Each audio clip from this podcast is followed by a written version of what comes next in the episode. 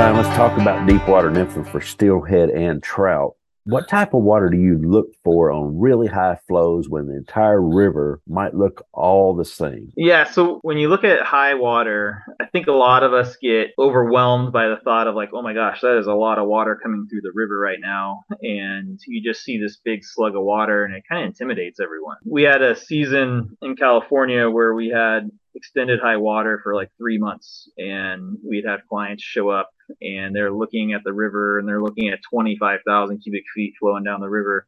And they're all standing at the edge, kind of with their mouths open. And you walk up to them, and the first question they're asked is, "Are we going to catch anything?"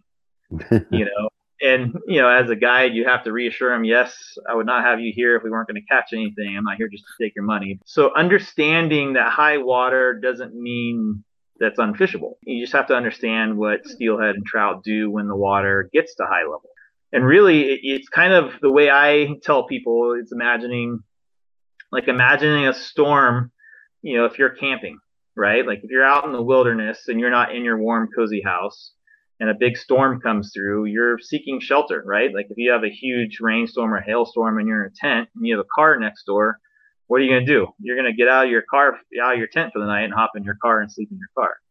So trout and steelhead are doing the same thing you know, when the water gets high, they're getting pushed out of their comfort zones, right? They're getting pushed out of their tents and they're moving to the nearest structure or nearest slow water they can find so that way they can survive.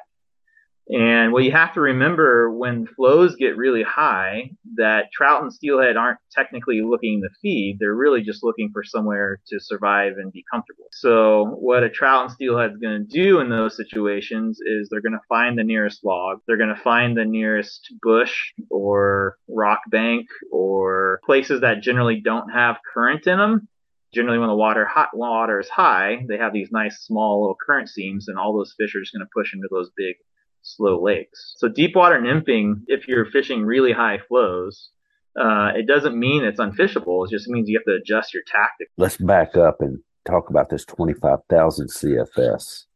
How wide is the river that you're talking about? The river is as wide as a football field. Anybody knows anything about sports? It's probably 100 yards wide. So at 25,000 CFS, the middle of the river is cooking. Mm-hmm. Uh, and the middle of the river is probably 12 to 14 feet deep. So not super deep then, uh, you know, not 20 feet in most. I'm sure it's 20 feet somewhere. Yeah, they're like like most rivers. There's variation. I mean, there are spots in the river that's 40 feet deep, but you know, across the board, you know, at normal flows, our river is flowing at like six to eight feet when it's high like that you know, it's such a wide river, you're not adding a lot of depth. You're just adding more breadth of water. When it's flowing at 25,000 like that, you're probably talking 12, 14 feet deep max. And we're talking about, are you talking about the Sacramento? Sacramento River, yeah. The Feather River gets high as well. The Yuba River, all, all those are tributaries to the Sacramento River. So generally, if the one of the rivers is high, all of them are going to be high just because of, you know, we got a bunch of rainwater coming through. Are you fishing below a dam there on the Sacramento? Yeah, most of the California rivers um, are all going to be tailwaters. So the Sacramento River is the big one. The Feather and Yuba rivers are tributaries to the Sacramento, and all three of those are, are tailwaters. I want to talk specifically on the next question about nymphs, deep water for steelhead and trout. But before we do that, let's go ahead and kick this show off.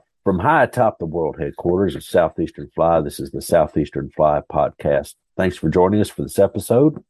Feel free to share the podcast with your friends and fishing partners. Subscribe or follow so you'll be the first to know when a sh- uh, episode drops. If you find value in the hot podcast, drop by the Southeastern Fly store and explore the merch that fuels this podcast.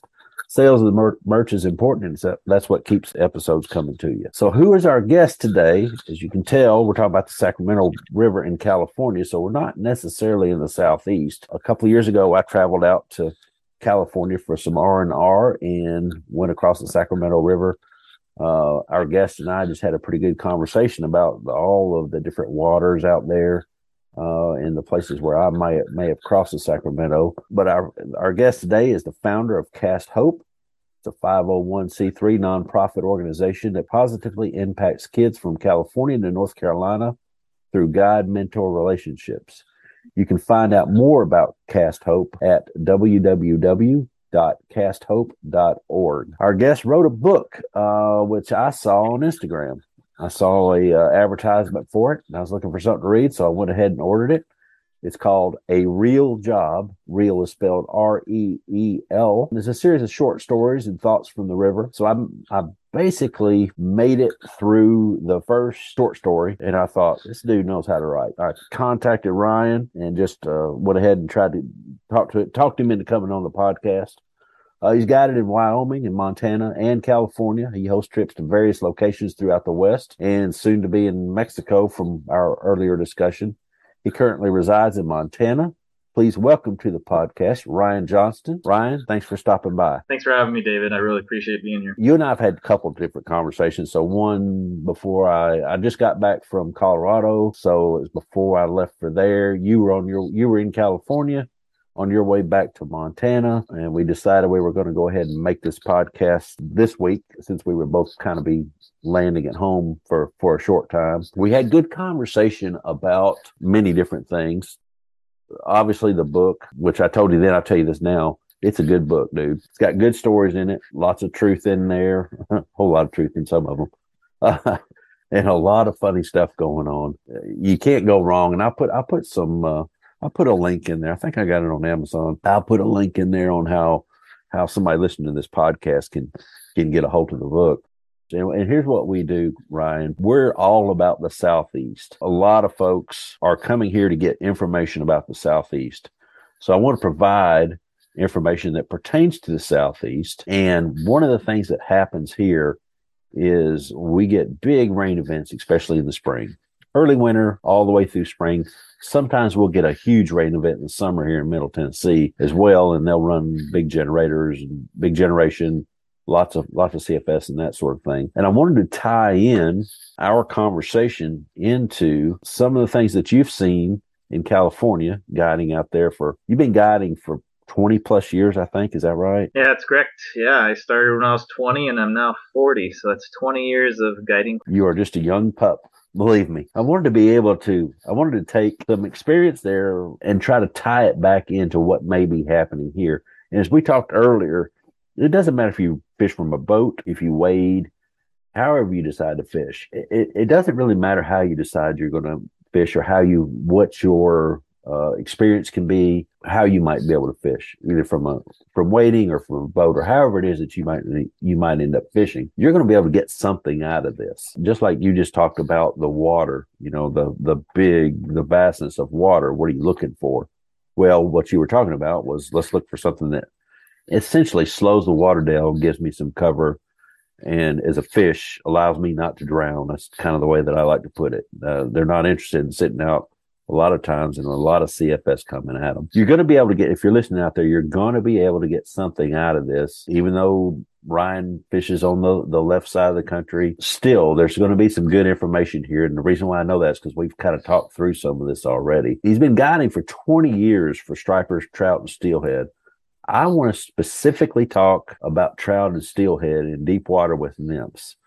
Uh, and I think probably the best place to start with that, Ryan, is what is your setup for deep water nymphing? And we'll talk about rods and leaders and weight strategies and that sort of thing. Yeah, I mean, if we're if we're talking deep water nymphing, the the special high flows, those are circumstances you know that you know you have to adjust for. But we're just talking deep water nymphing in general. You know, let's assume five to ten feet of water. If you're fishing in five to ten feet of water, generally you're going to have to fish a little bit larger rod just because of the length of your leader you're going to have to fish. Time, I think a lot of us know that you kind of have to choose your rod based on what you're fishing for. I mean, if, if you're fishing the Caney Fork and you know you're throwing a smaller rod than you were if you were down in Jurassic Lake, in Argentina, right? Mm-hmm. You're you're not going to go deep water nymph in Jurassic Lake with a five weight. So it's the same it's the same thing. So you kind of have to pick that rod not only based on how deep of water you're fishing and the length of leader you're going to throw, but also what you're fishing for. So in California, we have a lot of variation of steelhead. We have some rivers where our steelhead average two to five pounds. And then we have other rivers where they average eight to 12 pounds. So we can still deep water nymph for both of those. We can still fish really long leaders, but you don't need to throw an eight weight rod for a three pound fish. It's overkill. It takes the, the joy away from fighting the fish. Right. So a lot of the rods we're fishing here in California, it depends on what size of fish, what size of trout, what size of steelhead we're fishing for. But generally for deep water nymphing, you know, we're going to be running rods uh, six to eight weights, or some people like going longer. You know, those 10 foot five weights can work really, really well as well. Let's stop right there. Let's talk about the 10 foot five weights because uh, I've been doing a little bit of fishing with longer rods. What do you think the advantages are to those? And then we're, we're going to come back to lines and leaders and that sort of thing. There, there's been a trend um, for several years now. People are going longer on their rods. There's pluses and minuses to both. Uh, and the guide community, we've kind of gone away from them. Uh, there was a while there five or six years ago where everybody wanted a 10 foot rod. Uh, I think for people who do a lot of wading, I think it makes a lot of sense. Uh, that 10 foot rod enables you to roll cast easier. It enables you to hold more line off the water if you need a high stick sticker run. It helps you with mending. The 10 foot rod in a in, if you're fishing out of a, of a boat isn't a huge advantage. So you're seeing a lot of the boat guides actually going back to nine foot rods or nine and a half foot rods because that longer rod when you're in a boat is actually harder to land fish. You know, it, mm-hmm. you know, so when you start lifting on that fish, that rod is longer and softer. It's harder to get that fish to come up. So the advantages of that 10 foot rod while you're waiting, I think is huge. And I'm a big advocate of it. But those 10 foot rods, if you're fishing out of boats, um, I'm not a big fan. I think the biggest advantage I see out of them, either wading or fishing from a boat, is you're able to lift so much more line off the water to mend. After that, I don't know that it makes a ton of difference either way. Yeah. But that's an advantage in my mind. You know, it, it is for guys who like fishing softer rods for bigger, larger size fish. It is way rather than fishing a six weight, you can throw a 10 foot five weight and it has more feel to it. So if you're the kind of angler that like I just get the joy out of fighting fish, and if if it's a little cumbersome with mending or a little cumbersome with casting, I'm willing to give that up. Yeah, uh, I have several clients who love their 10 foot five weights. I watch them catch six and seven pound fish on them all the time. Yeah. It takes them a little longer, you know, um, but they still they have enough backbone being that long that they can do the job in fighting the bigger fish. But for people who wade a lot, you know, I think there's a lot of advantages just in terms of, you know, if you have to high stick and keep more line off the water, it makes a lot of sense. Yeah, and when you're fighting a bigger fish with that longer rod, you got to kind of fight it off the butt a little more to, you know, as much as you can to uh, to get it to the net. After that, you know, once you get it to the net, then it's a matter of does it do I have enough leverage and backbone to actually pick it up to get it, you know, into the net or slide it into the net. So that's it does kind of it really does take in that case a little bit more seasoned i'll say angler that can finesse it in there and maybe get the head pointed in the right direction and pull up at exactly the right time and get slide in the net. But there's a lot of a lot of advantages to them but i like you say i don't know that it's i don't know if there's enough fishing out of a boat other than the extra men to me that it makes it makes me want to really go out there and start trying to talk people into using it. I think probably a nine foot. We use a lot of nine foot six weights uh, around here, so I, you know, I think sometimes I think I question myself: Am I just kind of stuck in a rut, or is this the best rod? Uh, I'm not sure I found the best rod yet, but I, I tell people there is no best rod. Yeah, you know, I tell it's really what your preference is, and I can tell you from guiding thousands of days, a uh, 10 foot rod in a boat is not ideal. Uh, a nine or nine and a half foot rod is better. But if you like fighting a fish longer and feeling more of that fish, and that's your that's your thing you enjoy, then why not do it? You know what I mean? Yeah. Like I always teach my my friends and clients that you know fly fishing is not about perfection. We're supposed to be out there having fun, you know, and and yes, our rods are our tools, and there are some rods that are better tools than others, you know, and you know, you can't bring a hammer to a gunfight, you know. Um, yeah. But in situations like this, when we're talking about just deep water nymphing, whether you're fishing a 10 foot five weight or a nine foot seven weight, like whatever you have available to you financially or whatever your preference is, just fish it. You know, go have a good time. I really like that because I think that sometimes folks get caught up in I have to have the best this and the best that, and you pretty much, honestly, all the rods pretty much that that have a you know a, a, a, little bit better name on them. They don't have to be the biggest best name, but I think they're all going to outcast, outfish what we can really do a lot of times. Well, the the reality of it is, I mean, if you take a 25 year outlook on fly rods, you take the low end rods, whatever brand you want to attach to that. You take the low end brand from now, 10 years ago, they would have been the best rod ever made. Uh-huh. uh-huh. The technology of rods across the board is so incredible that no matter what your budget is, yes, there are there are brand names just like there's brand names of clothes or purses or whatever you're into. Like it, you don't have to have a thousand dollar rod to be a good angler. No, you don't. I fished with a two hundred dollar rod out in uh, out in Colorado only because it had the right fly on it versus my my eight hundred dollar rod. And I was like, you know what? I don't even want to just give me that rod and let me fish it. You know, and we just the two of us just swapped the rod because of the fly. That's the only reason we swapped the rod is because I was too lazy to dig through my pack and find another fly. And I was like, just just here, I want to fish that one. So I would catch a fish on two hundred dollar rod. I had eight hundred dollar rod in my hand. Yep. But here I was fishing the eight hundred the two hundred dollar rod just because, you know, it, because it had a little bit better fly on it. There wasn't a thimble full of difference in them. Honestly. I mean you could you could tell swing weight was a little bit heavier on one versus the other, but the fly delivery was the same. I could lay the fly down. Uh, the guys fishing with could lay the fly down just fine. I guess he probably fished four or five times, maybe over the past three years. So, you know, I don't think it's it's definitely not the name on the rod. The the rod doesn't make the angler. The angler makes the rod. Uh huh. Totally agree. So we well let's let's let's circle back around to lines and leaders and weight strategies. Yeah, I want to talk about flies, but I, I think we'll do that in the next question. So is there anything specific on lines that you're doing, fly lines that you're doing? We're fishing pretty much standard floating lines. You know, it depends on whatever your favorite brand is. You know, I'm fishing pretty much all Rio stuff.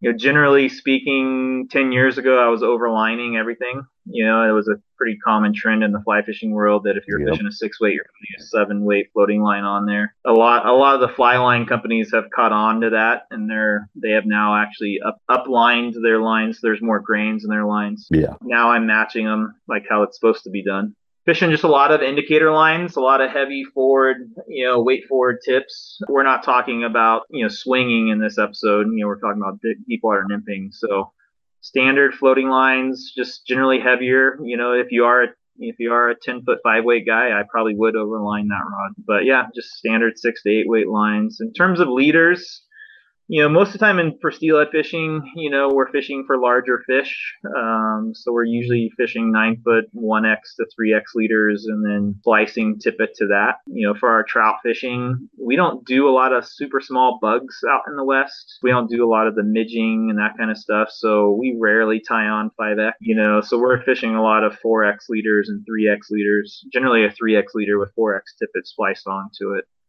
Um, but it depends on what time of year it is too. You know, stoneflies are coming out, we're fishing 2x. When it's egg season and the salmon are laying eggs, we're fishing 2x. Uh, so it's all very dependent on the situation. And but yeah, just nine foot leaders, um, making them adjustable with indicators. Um, there's a favorite indicator out here called the Jaydicator that's kind of taken over the West. Um, it uses a grommet system or a toothpick system, uh, depending on what you like Uh huh. and it makes your indicator system really adjustable, you know, so you put four grommets below it and three above and you just kind of get the, the leader, you know, a little slick and you just slide that thing up and down as you want. Tell me what that's called again. It's called a Jaydicator. It's J-A-Y, Decatur. Oh, okay. And that indicator has pretty much taken over all of California. And it, if you're in a situation where you need to adjust your depth a lot, you know, so generally we want to have our our deep water nymphing setup set up about a foot, a foot and a half deeper than the water you're in. You know, so let's say you're in six feet of water. Um, I would want to set that up for about seven to seven feet, and that Jaydicator makes that really easy easy to do from spot to spot. Yeah, it's pretty standard with lines and leaders. It's just based on what we're fishing for and what size of fly. It's, it's all pretty standard to I think all fishing across the board. So let's talk about weight just a minute. So I've been doing some some high water nymphing, working on weights, uh, weight placement as opposed to fly. You know, sliding the weights together a little bit heavier, more compact weight. Uh, spreading them apart a little bit sometimes, but for the most part, moving them up. I used to put my weights fairly close to the fly, thinking, "Oh, I'll send that fly down, send that weight down. It'll send that fly down too." But I've kind of backed off of that as of late, starting, I guess, starting about this time last year.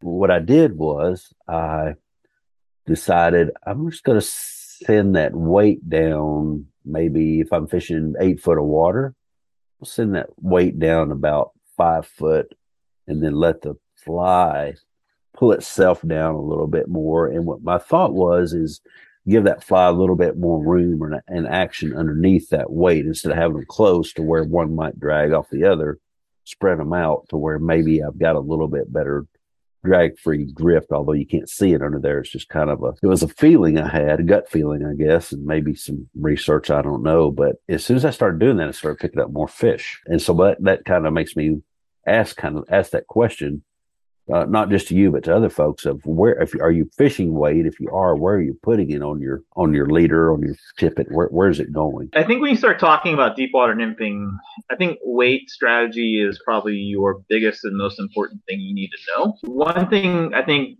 listeners need to understand a difference between guides and most average fishermen is when we talk leaders, we talk from bobber to the weight, not bobber to your fly.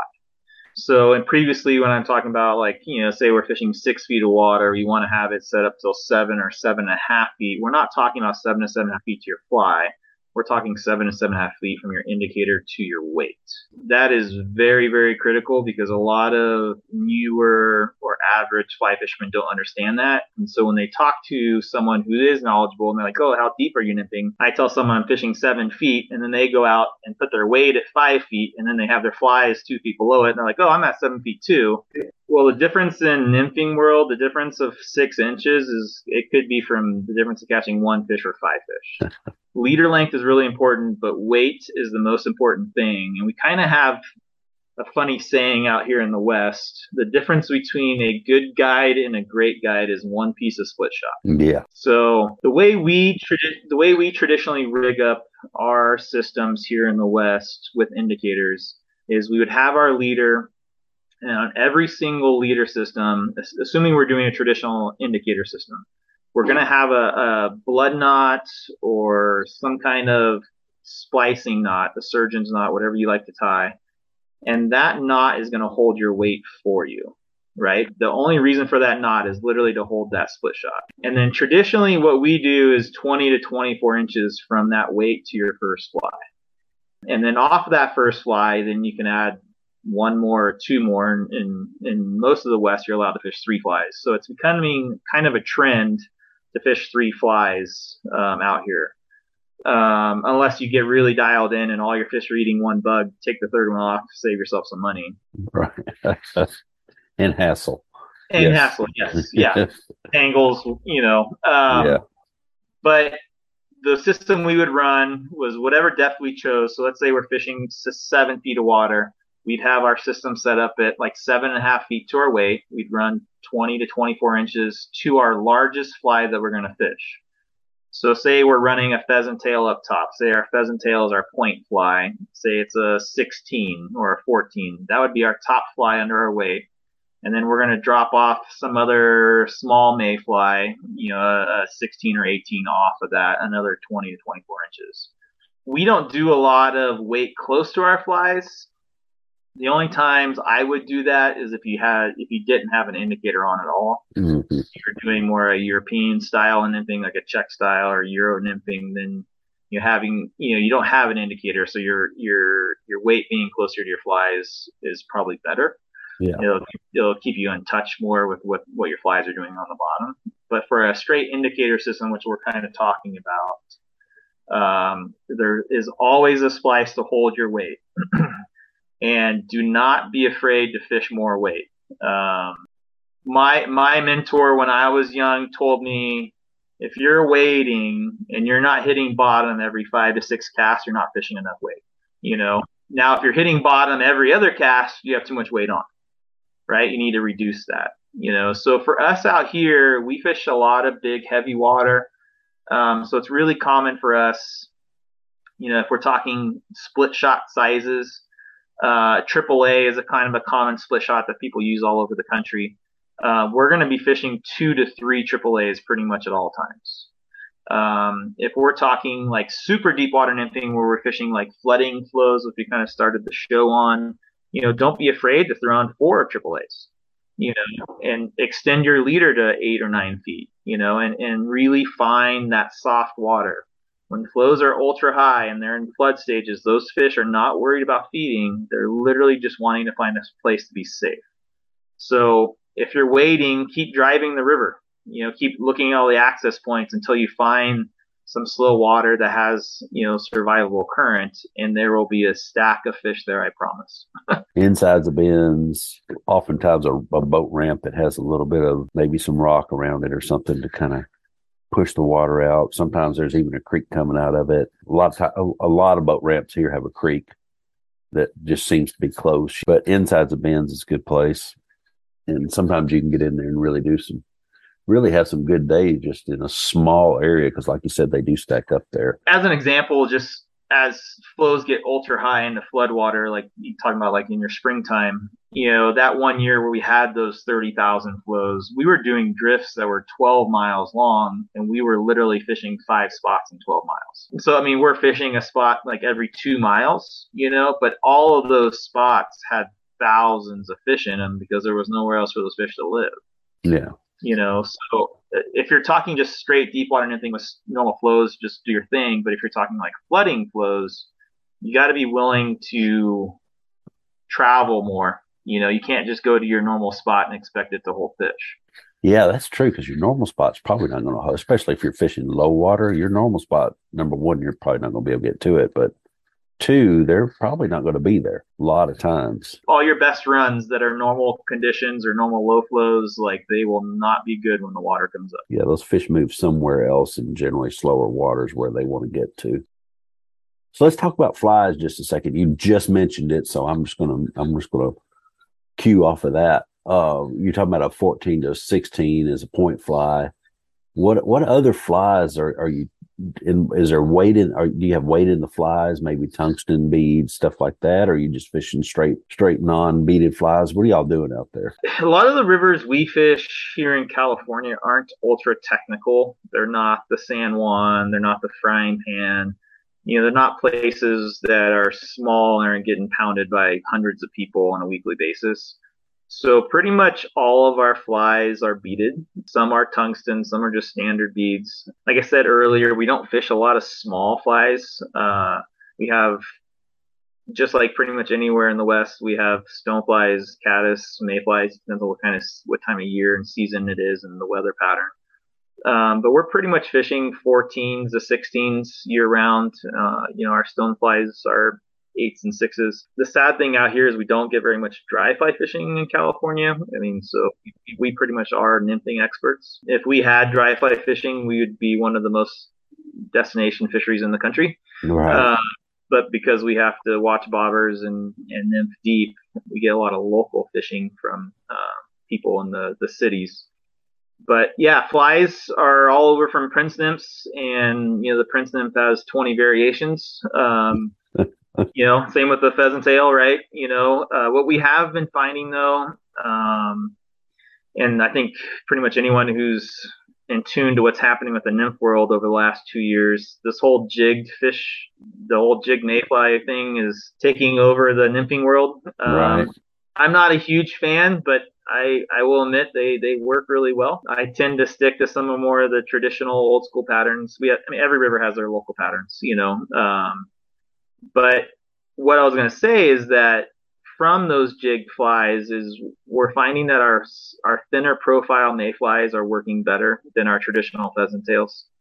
You know, um, not to say pheasant tails still don't work, but um, you know, flies that have less material, smaller bodies, um, not smaller hooks, just smaller bodies, right. tend to they seem to be doing better than your traditional hare's ear or your pheasant tail or your prince nymph, you know. Um, so the fish are getting smarter, you know, and I, I think fly tyers are getting smarter with them. And I think that's why you're starting to see a lot of this jigged fly take over the over the the nymph world. Is that it's really a smaller profile fly that has a bunch of weight attached. Yeah, and I think that part of that is is, is so we were we were fishing. I don't know, it's been a month or two ago. Super clear, gin clear, real gin clear water uh, and we were nymphing in it. and we had on a jig fly, which I just got through tying some. It's the first time I've tied flies, and I don't know when, but I just got through tying some jig flies over behind me, uh, just to, before I went to eat, and we were fishing gin clear water, jig fly, jig hooks, and bouncing them through rocks. Now, just under an indicator, still fishing under an indicator and all that, but you you could actually see what the fly was doing. I guess is my point. and it would like the fly would come up to a rock, it would hit the rock, and then it might just not crawl over a rock, but it really looked like it crawled over a rock and then dropped on the other side. You know, the indicator would pull it a little bit. And I think any other traditional fly nymph that I had that I have in my box would have been hung up behind that rock. I don't think it would have come up over it. It was a sixty degree hook, you know, bend in the in the shank and all that. So I, I think a, a normal quote unquote normal hook would have would have stuck on the rock. This one, I actually saw the fly bounce over it, slide across it, and drop off the other side several times, not just once, several times. So I think you spend a lot less time being hung up, false false setting the hook because you think it might be a fish. Uh, it just kind of like slides, and it's really kind of a little more free uh, with the jig hooks. There there is no doubt that they are catching thousands of fish across this country. And you know that's why you're seeing more and more jig patterns popping up every year. Yeah. Whatever manufacturer you're buying them from i'm not a huge fan in terms of how they look yeah they don't look they don't look sexy do they they do not you know um, the whole saying of some flies are sold to fishermen and some flies catch fish yeah um, they look one of like one of those flies that would be sold to a fisherman, but I don't know. They work really well. I, I think you're going to see more and more flies over the next four to five years all go to that jigged hook style. Yeah, I think so too. And I think that this slim profile with a bead is really getting down in their face quick. Uh, there's it's not taking hardly any time for them to fall to uh, you know to wherever they're wherever they're headed to. They're there pretty quick, which gives you more presentation time which is you know that's that's the name of the game is good presentation and lots of it. Um, so let's talk about let's move on to presentation just a minute. So yeah, I, I, like the fact that y'all are fishing. It's interesting to get the point of point of view from somewhere, you know, across the country, on the other side of the country from us. What what is your point of view on, on presentation, or how how are you having folks present their fly? How are they mending? How are they doing all that stuff whenever uh, whenever you're on high water? Yeah, I I think if you're talking about true high water fishing, I'm not sure how important presentation is. You know, I, I think when you're fishing true high water, if you're talking like you know early flood stages, I think it's more about finding the spot where the fish is. Mm-hmm um, than it is about having the perfect presentation. Now, if you're talking about low clear conditions, where the fish has a lot of time to see your fly, then I think presentation is crucial. Yeah. Um, so deep water nymphing in, in clear water, I think is important presentation. Uh, deep water nymphing in, you know, let's say high water or higher flows and normal presentation isn't as important. But like we all talk about, the dead drift is is the number one thing. You know, how can you get your fly to sit as still as possible, as long as possible? You know, so if you're waiting, you know, that means, you know, casting up at a 45 degree, degree angle and letting it flow past you. And, and really to go on to the next level in terms of skill is learning how to extend your drift below you, you know, by doing stack mends, you know, keep throwing those mends behind it and, you know, adding your line at a proper time, not adding too much slack where the bobber goes down and you're, you know, you're behind the hook set. But not being not being not being behind adding line where your back your you know your indicator is dragging the whole way through the drift. There, there's a lot of skill in that dead drift if you're waiting and learning how to add slack at the right amount of time with the right amount of slack as it's floating below you and getting a drift that is you know being extended by you know let's say 25 30 or even 40 feet in some conditions if, if you have to that's the difference between an average angler and a good angler. Um, someone who can keep their indicator drifting free the longest possible is just going to get more more chances, and your fly is going to look more realistic. assuming that person's fishing enough weight and his leader's long enough, right? yeah. so th- there's a lot of variables to this. But if you're really fishing, let's say spring conditions for you guys where you have high water, uh, yes, some of that dead drifting is important, but it's half as important as when the water is low. You know, th- those fish are not looking to eat; they're looking to survive, and they are so hungry from off-color water or not being in a, a line that's comfortable to feed that they'll eat something that's not perfectly presented to them just because they're hungry. Presentation on clear cold water or clear high flows uh, is important. Presentation on high water and dirty water, not as important, but it's really learning. I always say finding the fish and knowing you're fishing overfish is more important than how perfect your presentation is. It, you were talking a while ago about enough slack versus too much slack, you know, or too much slack versus not enough slack. And I'll find folks that are uh, maybe newer to nymphing and you say, Hey, I want you to, to roll out some line for me. And, you know, they roll out a little bit, it moves the bobber, it stops it, you know, it's, it's, and then they, you're like, okay, we'll put out some more. And then they put out a little more. And then the bobber stops and pulls and, you know, the, the fly is just coming up like it's swinging up every time that they, they roll some line into it because they don't have enough slack to start with too much slack is is a whole different problem.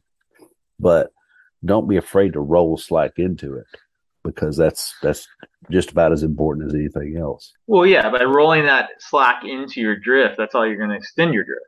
You know, that's how you're going to get your flies to go from a 10 foot drift to a 25 foot drift is by keep adding and rolling that slack out behind it.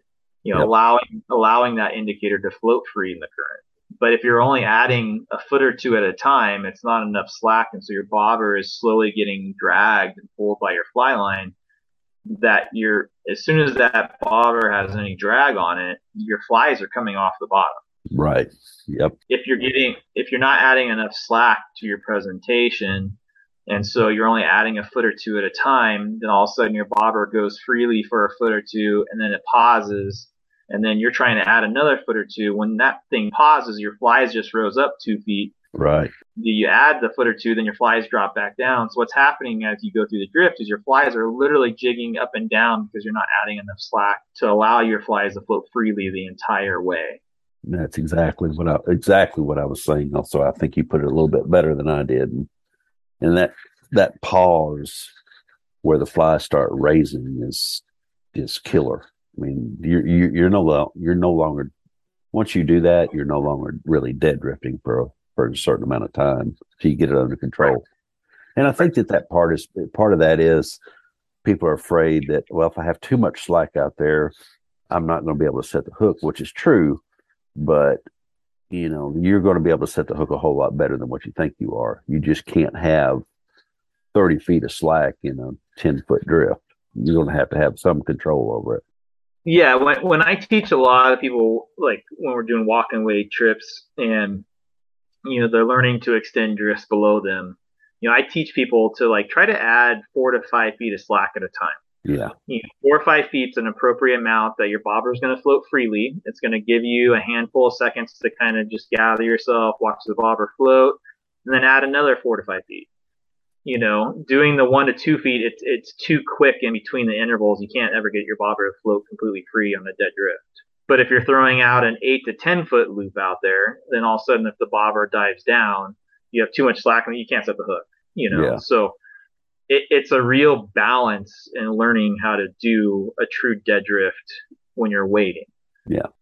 Now, when you're in a boat, and you're just floating along, it's a whole different conversation. You know, just you don't need that much slack because the boat is floating with you and the boat is doing the dead drift for you. Yeah, that's kind of an easy way to do it. yeah. you catch a lot more fish that way. Yes, yes, absolutely. Well, I so I was telling I was saying earlier I saw your book on Instagram and just kind of on a whim ordered it and and uh, that that you're a new new author author but you really did hit a home on this one uh, so as I, I read the first chapter and I remember telling you this hey I read the first chapter and decided I'd contact you and see if we couldn't get together. And it's evolved to something that I think is a real good topic. But what in the world inspired you to write a book? Yeah, I um like we've mentioned, I've been blessed to guide for 20 years, and when when you've guided thousands of days, you've had all kinds of interesting experiences happen to you. Um, just part of being a guide.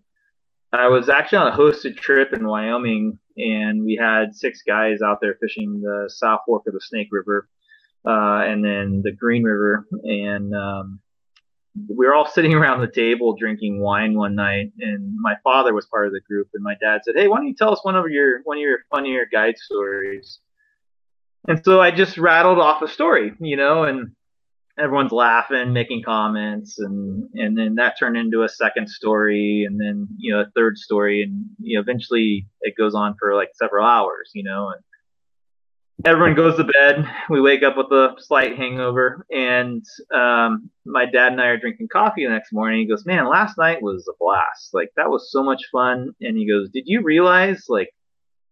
You literally had the whole table rolling for like two and a half hours um, he goes, there's something there. Like you need to either write that down for yourself or for our family, you know, so that when you're older, you can look back and you can remember all this. And I kind of kept that in the back of my head for a long time. And um, one day I had some free time, and so I just decided to open my laptop and started typing. And what I found is uh, I really enjoyed reliving the memories. I really enjoyed um, mentally going to that space. And so God has really blessed me with a really vivid memory, you know, so I can go, if there's something memorable that happens, I can like mentally go into that space and I can feel it, I can see it, you know, I remember it. And I just started writing, but when you're on a guide trip, you can't really give your own perspective all the time, right? Like you have to hmm. be you have to be courteous to your clients, right? Yep.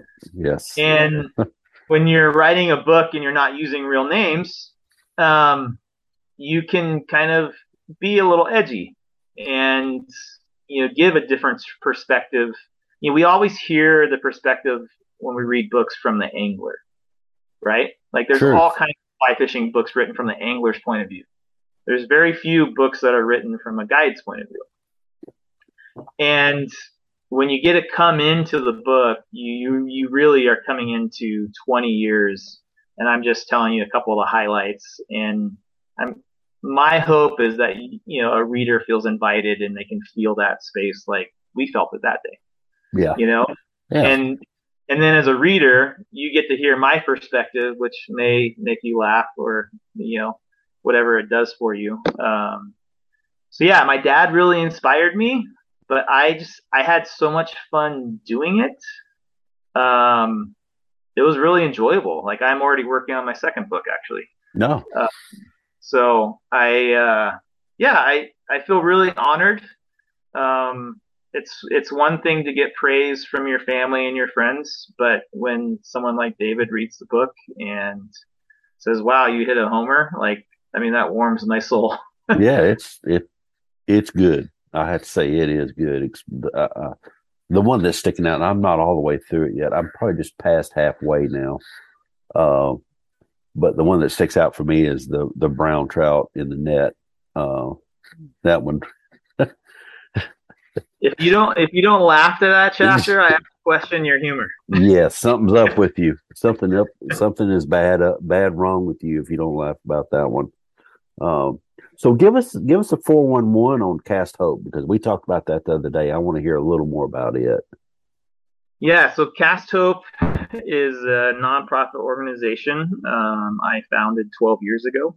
Um, my wife and I attend a Presbyterian church in Chico uh, when we used to live there, and our pastor was talking about using your personal gifts to change your local community. So I went in that Sunday morning and heard the sermon. And most Sundays you walk out and you forget everything. And that that Sunday I couldn't get it out of my head. So I really, um, for weeks afterwards, I kept like kind of chewing on it and evaluating what I was doing for my own community. And um, God's given me a gift for guiding. I'm really good at it. Uh, I had all the equipment. I have the boats And so I decided uh, one trip a month, I was going to donate a trip and bless some kid having a hard time. So at first it was just kind of word word of mouth.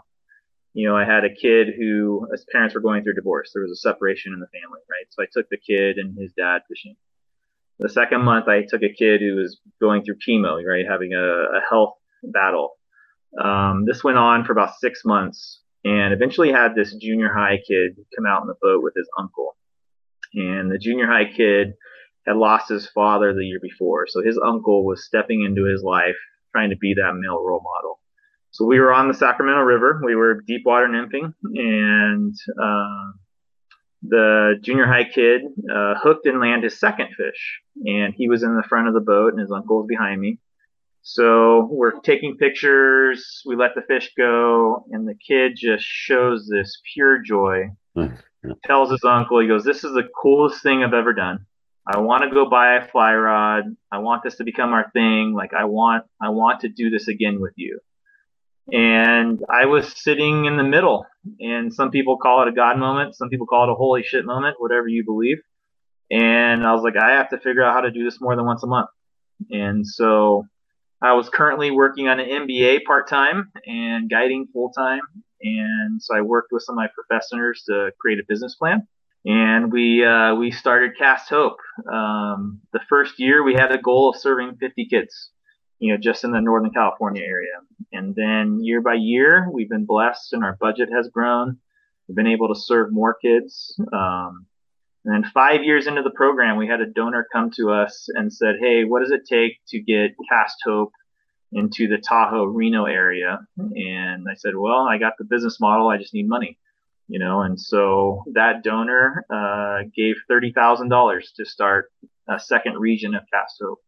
Wow. And so um, that was seven years ago, and uh, we started our second region of Cast Hope called Cast Hope Tahoe. And every year we've been fortunate enough that we've been growing slowly. We're, um, we haven't grown fast, but we now have uh, four regions of Cast Hope. We have three in California. We have Northern California, Tahoe, and we have one in San Diego. And then I'm happy to say, uh, getting closer to your guys' in the neck of the woods, we just started Cast Hope in Asheville, North Carolina. Um, nice. So that's our first expansion um, out of California, and then our hope is to start Cast Open here in Montana, probably in a year or two. Um, so the whole goal of Cast Hope is really using fly fishing as a vehicle to bless underprivileged kids. You know, kids that are having a hard time in life.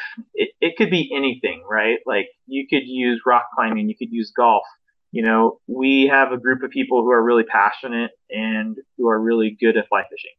So what we have done is Cast Hope has brought on a bunch of guides who work under the Cast Hope name and we offer guided trips. And then once the kid goes on that guided trip, if that child says, wow, that was really fun. I had a blast. I want to do that again. The second trip they go on, we provide them with free rods, reels, flies. Oh, nice. Really nice. Then we take them to a spot where they can fish on their own, where they don't need a boat. Right. We, we use the boats to catch them. Like this is how we do it. This we're having a good time. And then on the second trip, they go out. They go on a local creek or a smallmouth pond or catching bluegill, whatever it may be. And we give them a fly rod flies and we teach them how to fish that local spot so they can become independent outside of Cast Hope. Our hope is that once a kid comes into Cast Hope, we, you know, that we will have that kid until he graduates high school. So we serve kids from the ages of 10 to 18. Sometimes they come in at 10 and they leave when they graduate when they're 18. Others come in when they're 15 and stay through the end. What I never expected when I started this 12 years ago is that we would have Cast Hope kids who are really passionate about fly fishing, who have now become fly fishing guides. Really? So we have we have three Cast Hope kids who uh, have become guides. We have uh, we have one on the Madison River in Montana. We have one on the South Fork in Idaho, and we have one in Northern California doing the Sacramento River. No kidding. that is not that is not the goal of Cast Hope, but um, it's kind of the fruit of you know connecting with some of these kids and and helping them grow their passion into a career. That's fantastic. So yeah, so we currently are serving 700 kids a year through the organization. and we're giving away about 200 fly rods a year to kids now, and everything is free for them. The only thing they have to provide is a fishing license, and all the guides are free, food's free, you know, and they just have to show up. So um, I feel really humbled to be the one that started it. There has been lots of people who have breathed life into it. Um, but we are growing and we hope to continue to grow Cast Hope to other parts of the country. And uh, our hope is in probably in the next 10 years that we have 10 or 12 locations across the country and we're serving serving a lot of kids. 700 is nothing to, to shake a stick at. That's for sure. That's that's awesome. Yep, 700 kids a year, and our, our goal this year is 750. So good for you. So if, if somebody wanted to start a chapter, extend the organization, would they just get in contact with you?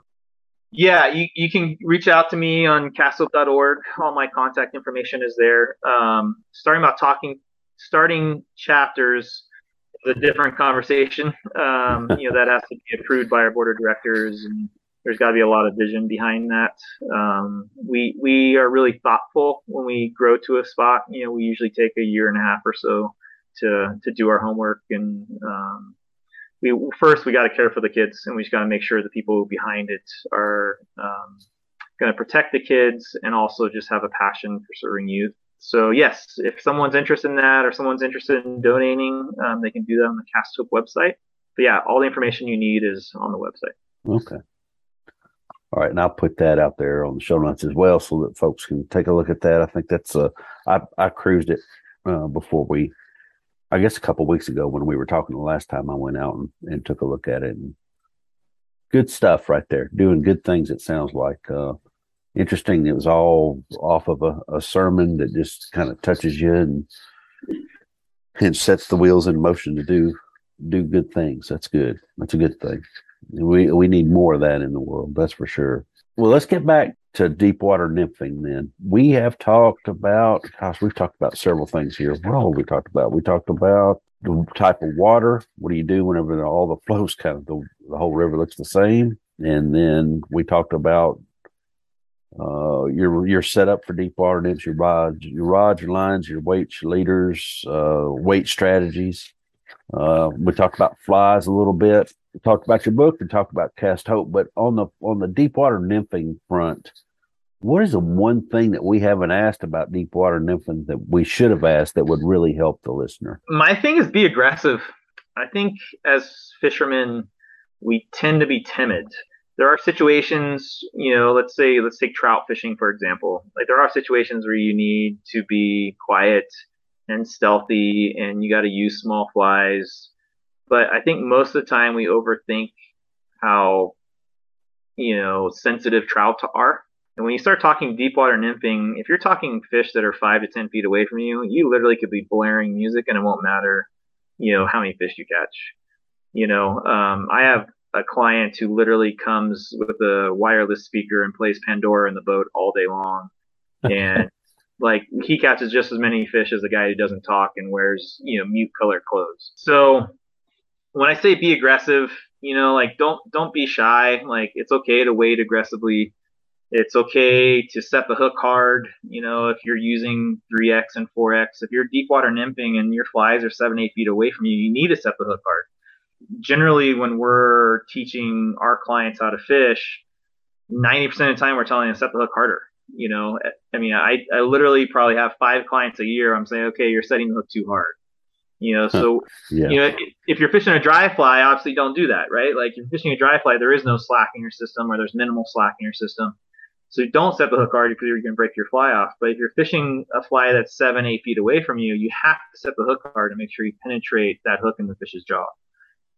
And then after you set the hook, be aggressive on your strip. Your first two or three strips need to be really aggressive to get that tension on the fish and prevent that fish from rolling over and dumping your fly you know, so often someone will set the hook really hard and they strip one time and they stop stripping until they have full tension on the rod. Mm-hmm. There comes a point when you hook that fish that after that second strip or that third strip, then all of a sudden you'll have to decide: do I keep stripping or now do I let my line go and the fish run? But or line slip, not let go. But um, let the line slip, let the fish run. But in all of that, what we're talking about is being more aggressive You know, being more aggressive on your hook set, being more aggressive on your initial strips. You know, don't be afraid to like yell at your friend or you're not going to scare the fish. Like it, it, you know, if you're talking about fish that are feeding in a foot of water and they're eating size 20 tricos, then yeah, you need to be quiet and a little stealthy. Yeah, it's a different story. A whole different picture, right? And but if you're fishing in five to ten feet of water, like don't worry about if you're kicking over a rock on the bank. Like it's not it's not going to affect the fish from eating your fly. You know, and a lot of times you can get away with heavier tippet than you think you can. You know, if you're fishing a size six fly, like be aggressive and fish two X. Don't don't don't fish a size six fly on four X.